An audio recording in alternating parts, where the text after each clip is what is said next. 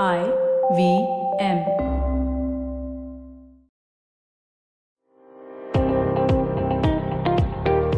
Welcome to All Things Policy, a daily podcast by the Takshashila Institution. We are a bunch of policy nerds based in Bengaluru, and we like bringing fresh perspectives to Indian affairs and Indian perspectives to global affairs. So grab a cup of coffee, sit back, and join us for today's chat. Hello and welcome to All Things Policy. Here at the Takshashila Institution, we've been tracking coronavirus updates from across the world fairly closely, as you'll know. One thing that's really stood out to us over the last few months is the fact that social media companies are now doing content moderation all of a sudden, a lot of the claims that they didn't have the capacity to intervene seem to have dried up as companies crack down on those who are spreading misinformation about the COVID 19 pandemic. To discuss what this tells us about the future of content moderation and the ways that the information environment around COVID and other issues will be shaped by it, I have with me Rohan Seth and Prateek Waghre. Hi, guys. Hey. Hi, So, Prateek, over to you. Tell us a little bit about what companies are doing new. What's different here? Sure. Uh, and before I start, just one thing to point out, right? Content moderation as such is not necessarily a new thing for them to do. You know, I've, I've quoted this before, uh, but as Tarleton Gillespie says, content moderation is the very essence of what, what platforms offer, but we've started seeing it at a different scale, especially with, with the coronavirus, right? And when it started off, both, you know, uh, let me take Facebook and Twitter as, as prime examples for now uh, when it started off, both of them promised ways to uh, address misinformation, right? Uh, so let's look at Twitter. Twitter said things like uh, they will provide a account verification for health organizations. Uh, they're going to, you know, they, they started, started displaying search prompts, which would give you COVID-19 uh, information. They put up event pages. They launched a know the facts kind of section, right? And they also changed some of their policies on how they deal with unverified claims. Their ad, they modified their ad policies. They define, they change the way they define, right, in the context of uh, the coronavirus. And you know, the uh, the final part was that they transitioned some of their uh, moderation to a more algorithmic based one. Uh, Facebook, for its part, did some some similar thing, right? They they had a get the facts section. Uh, they partnered with over, I think they've the as per a Mark Zuckerberg uh, update on Facebook, they've partnered with 60 new uh, fact checking organizations covering 50 languages.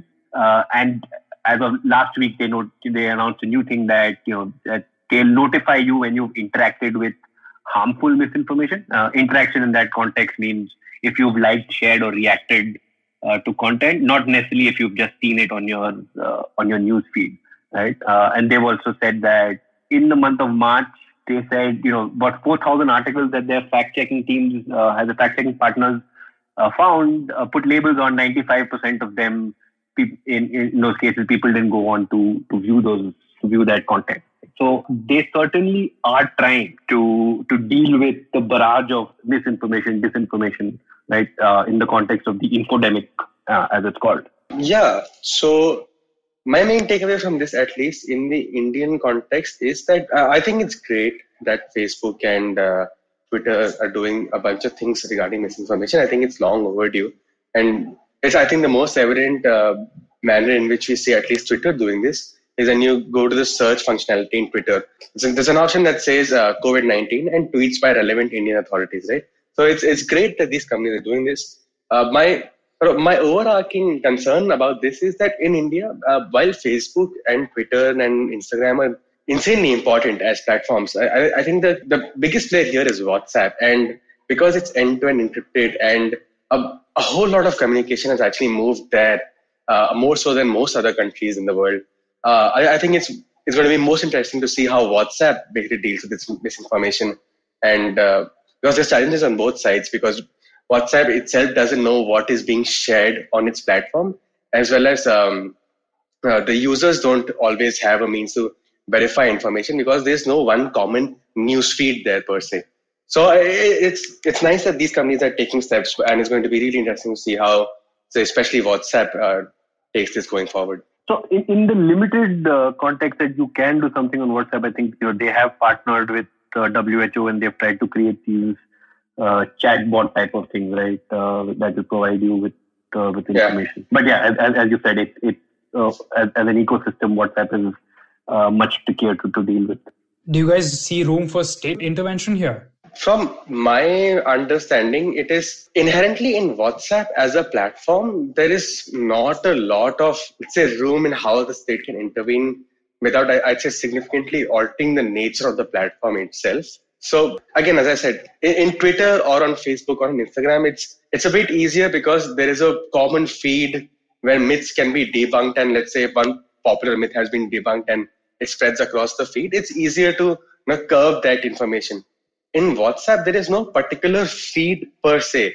So it's up short of, let's say, sending a text that this particular fact was false. There's not a lot you can do. But to their credit, I, I think the WHO is on WhatsApp as a verified entity, as are some Indian departments. So uh, whatever I think can be done at this point is being done. And they're trying to, I think, come up with more, I think, limitations on forwards as well.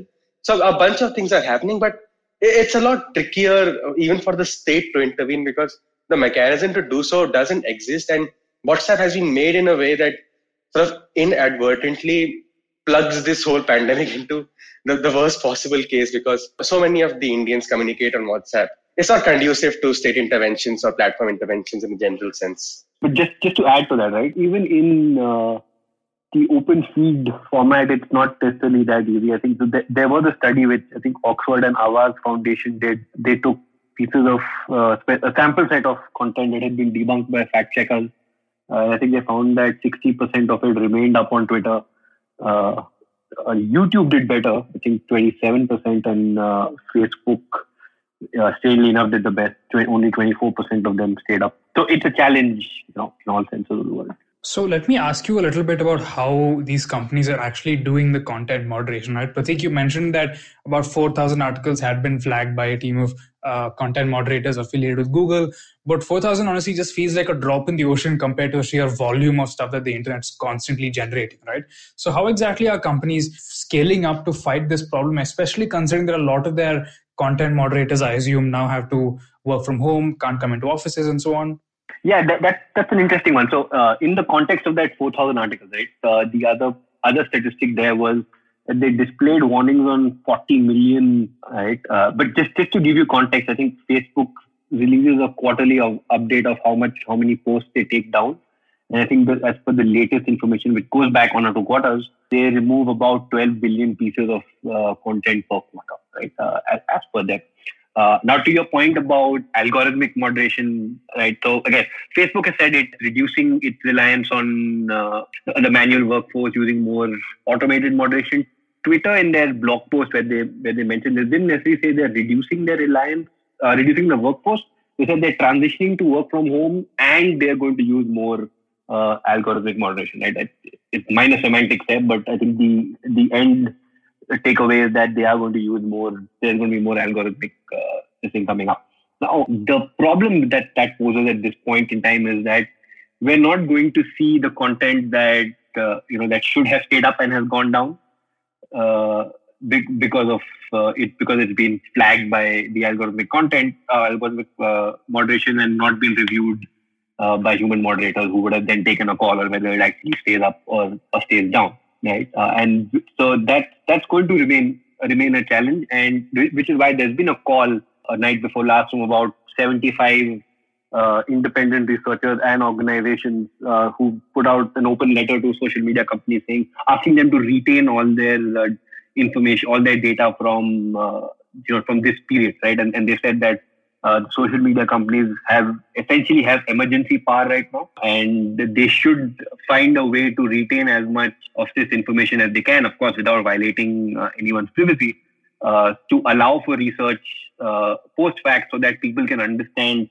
how these policies have uh, affected actual information flows uh, at this time, right? So it, it's at this point where we're still in the middle of things. It's going to be hard to tell exactly how this algorithmic thing is, is playing out. Right? Interestingly, I think as soon as Facebook made uh, the announcement, they also hit this.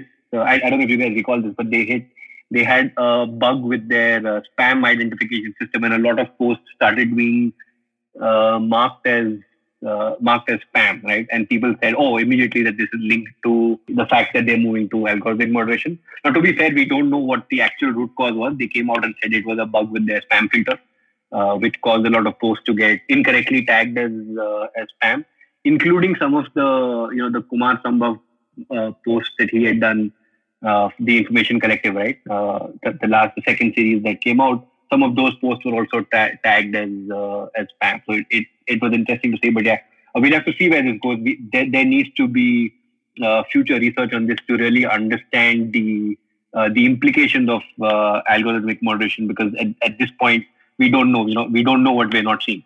So the next thing I wanted to ask you guys was actually on the lines of uh, this this flow of information, right? So uh, a company called Graphika has recently come out with an analysis of who are the accounts, who are the people that are generally spreading misinformation related to the coronavirus pandemic. Um, and they found that in a lot of countries across the world, uh, it's mostly right wing accounts, accounts that are very well connected uh, to right wing bubbles of social media that tend to be pushing a lot of disinformation. I mean, uh, they had a very interesting statistic which showed that compared to uh, the left wing, uh, the American right is putting out about 21% more disinformation about uh, the coronavirus on Twitter. Um, so I wanted to ask you is the fact that companies are now disproportionately going to have to crack down on writing accounts going to change the political environment? So I see that there's a lot to unpack here essentially because well, let's start with the US because in just terms of discourse that has developed more uh, than in India, and I think India is going to develop its own discourse in a in the coming weeks. But what has essentially happened in the US is that um, earlier, for the most part, the debate on the virus was was largely scientific or around the policy measures that were being taken to basically curb the spread. So you would have videos of how Wuhan has been completely locked down, or stuff like whether the virus can transmit through water, right? So it's it's very pretty binary. You can say well, the, it can or it can't, or Wuhan is, isn't under lockdown or it isn't. Uh, at the same time, so Facebook, let's say, would find it easier to of eliminate misinformation in that sense. But since that, since I, I'd say that was two, three weeks ago, uh, I, I honestly don't, uh, I'm not doing well with the concept of time right now. But uh, essentially, what, what has happened is that this whole thing has evolved, uh, and it, it's because of let's say fox news and a bunch of other media entities that have come up with this now narrative of the cure cannot be better uh, than the disease itself so it has now sort of fairly divided between partisan lines so you have a whole bunch of right wingers saying that it is better to open the country up and the whole argument that i should be free to do whatever i want and not wear let's say a mask in a grocery store and stuff like this so generally this is divided amongst party lines in the US and it's become inherently political. In India, I think it is yet to reach there, but it definitely will. And as, as you said, Anirudh, you've, we've seen that a lot of right wing accounts are sharing these tweets a lot more than, let's say, some of the more liberal or left wing accounts. Um, it's true because we have seen, just in the context of this virus, right wing accounts have actually been like the, their whole agenda and propaganda has been such that it comes with more cohesiveness. The idea is that your, your freedoms have to be respected and you should be allowed to roam free, you know, uh, it's your country, especially in the US, because uh, as I said, the discourse is far more developed. But yet to see how this will play out in India, because the common messaging, thankfully for India, is that uh, we should still remain under lockdown. It's not so in the US. So uh, that is why I think, um, you know, it, it's more, let's say, concentrated the response of the right wing. Uh, in India, I think that we will see in the upcoming few weeks, depending on what the you know the political parties say, what the prime minister's office says, and of course what the media decides to accentuate. We're let's say 10 days behind the curve in the terms of the media cycle as well. Be a good judge, uh, thumb rule here. So so we'll see how that develops. Actually, I have a slight, slight disagreement with that. So, you know, I think uh, just just last week, Anirudh, Manoj, and me spoke about some of the information operations that were happening uh, in India. So we're starting to see some of those those currents already, right? And and this just, but you know, like I said, this just goes on goes to tell you that uh, ultimately everything is political. Uh, initially, this presented, uh, you know, a, a, seemingly non-controversial opportunity for uh, for platforms to intervene. But we've seen that as it's gone on, it has become politicized. People are continuing to entrench along certain views, right? Uh, and I think most recently we've, we've seen with Facebook choosing to take down protest pages for events. I think they, in the US they were having stay-at-home protests, or, uh, or they were protesting against the stay-at-home orders rather. Uh, and Facebook has taken down some of those event pages and has not taken down some of those event pages, right? So again, there's that discussion element coming in. I think what they've publicly said is that it depended on whether it the gathering was legal or illegal in that particular state, right? And this this brings me to an interesting point in the sense that uh, every time you know Facebook, Twitter, and I'm taking their names, but essentially all these uh, big tech companies, when every time they announce a policy, I think it's important for us to uh, to look at it in the lens of you know they might be announcing it with a mainly American or Western European uh, intent. Uh, but we have to look at the fact that it has to apply across, you know, 100 plus countries in in many many languages. Right now, now that's not saying that they should never announce new policies, uh, but I think for you know for people who watch these companies, it's important to uh, to look at it from that lens for us to be able to identify potential harms and shortcomings uh, in their policy. Which is why in India, right? So we we've seen some of the politicization happen. None, none of them have actually put out any numbers, so we, it's hard to tell how effective this strategy has been with, with India so far. Exactly, that's that's a very good point that you've raised, Prateek. The fact that uh, it seems like Facebook really goes out of its way sometimes to understand the legal context within which it's operating when it comes to content moderation in the US and Europe. But in India, even though India has existing laws against hate speech, social media companies don't seem anywhere near as interested as in cutting down misinformation. And I sometimes wonder why this is. Uh, the uncharitable part of me would, would think that it's because uh, it helps get them more engagement, blah, blah, blah. But even in the moment of a pandemic, the fact this hasn't really materialized uh, makes me think that a lot of this content moderation stuff is meant to play to a Western audience. Uh, and there isn't necessarily that kind of seriousness about tackling misinformation in other parts of the world. Why exactly that is, I'm not really sure. And I don't think we know enough to really come to a judgment about that. Uh, but I guess that, that actually brings me to a, a broader question, right? I mean, um, Google uh, has has is, is very proud about the fact that it's a company that uh, does not do evil.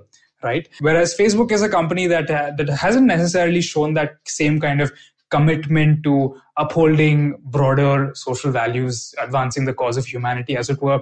Um, do you think that responding to this pandemic, do you think that uh, shouldering the responsibility now for uh, potentially th- deaths in the thousands will change the way that these companies do business? Will it change the way that they approach their responsibility as some of the most powerful organizations in human history? I think that's a great point that you've brought up because company culture, I think, is going to matter a lot here. And as you said, Google is an organization that takes pride in the "Don't be evil" symbol. It, it's it's the let's say spirit behind that motto that has led Google to take some pretty drastic decisions. Um, for some people might not know this, but just the very attitude of being holier than thou at Google. It, it's the "Don't be evil" motto actually caused Google to pull out of China, which could have been arguably its biggest market if it had you know stayed in but because the chinese state wanted to wanted google to censor some things uh, and that went against google's principle. They one that was one of the key reasons for google to pull out of a market of a billion people. And so you see how seriously they have basically taken this particular um, motto in their company's history right? Uh, as opposed to facebook where the idea is to get growth at all costs. So you don't always have to be ethically or moral, uh, morally right to achieve that. I'm, I'm not passing judgment on whether or not they have been ethically right or, uh, or morally right, morally right. But generally, what we've seen is that uh, content that gives more engagement, Facebook is more than happy to promote it. And it, it's also highly competitive as a company. So just to give you one example, I think it seems like it, it's been ages now. It's a different lifetime. But when Facebook acquired Instagram, uh, one of the first few meetings that uh, the Instagram founder Kevin at the time had was at a lunch with a Facebook team that said that they were Instagram was acquired and Facebook was now planning to kill Instagram using a project called Facebook Camera. So you just see how competitive this company is and how growth at all costs is just the spirit that drives it. So it's going to be extremely interesting to see how they handle misinformation during the pandemic because when you know more effective measures for content moderation began. Um, as I said, the debate was more or less binary that this is true and this isn't. But as the debate has gotten more political, Facebook will likely have to manage this trade off on whether to promote more engagement uh, in content because I'm sure ad revenues will fall because not a lot of people have money to spend right now. So ad revenues will take a hit. So we, we will see them managing this trade off for having more engaging content or being ethically right. And it's anyone's guess as to what value will win over in the coming future. But as of right now, it is near impossible to say. But this trade-off, I think, is something that we should keep an eye on, considering uh, you know how long this thing might last and the stakes uh, that are very evident here. That's a nice way of putting it. It's basically yes, a trade off between increased engagement in the time of reduced ad revenues and a broader commitment to actually fighting a pandemic as part of humanity, right?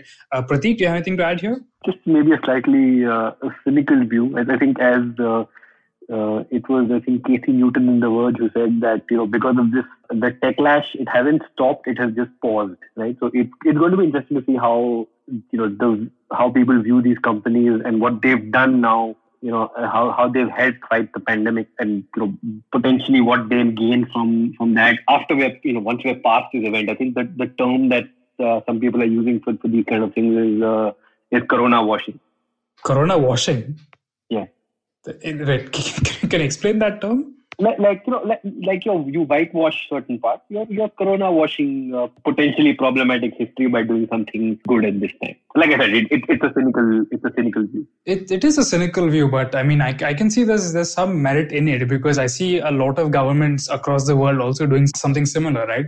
And it's it's very fascinating to see the kind of push and pull that's happening between social media companies and governments.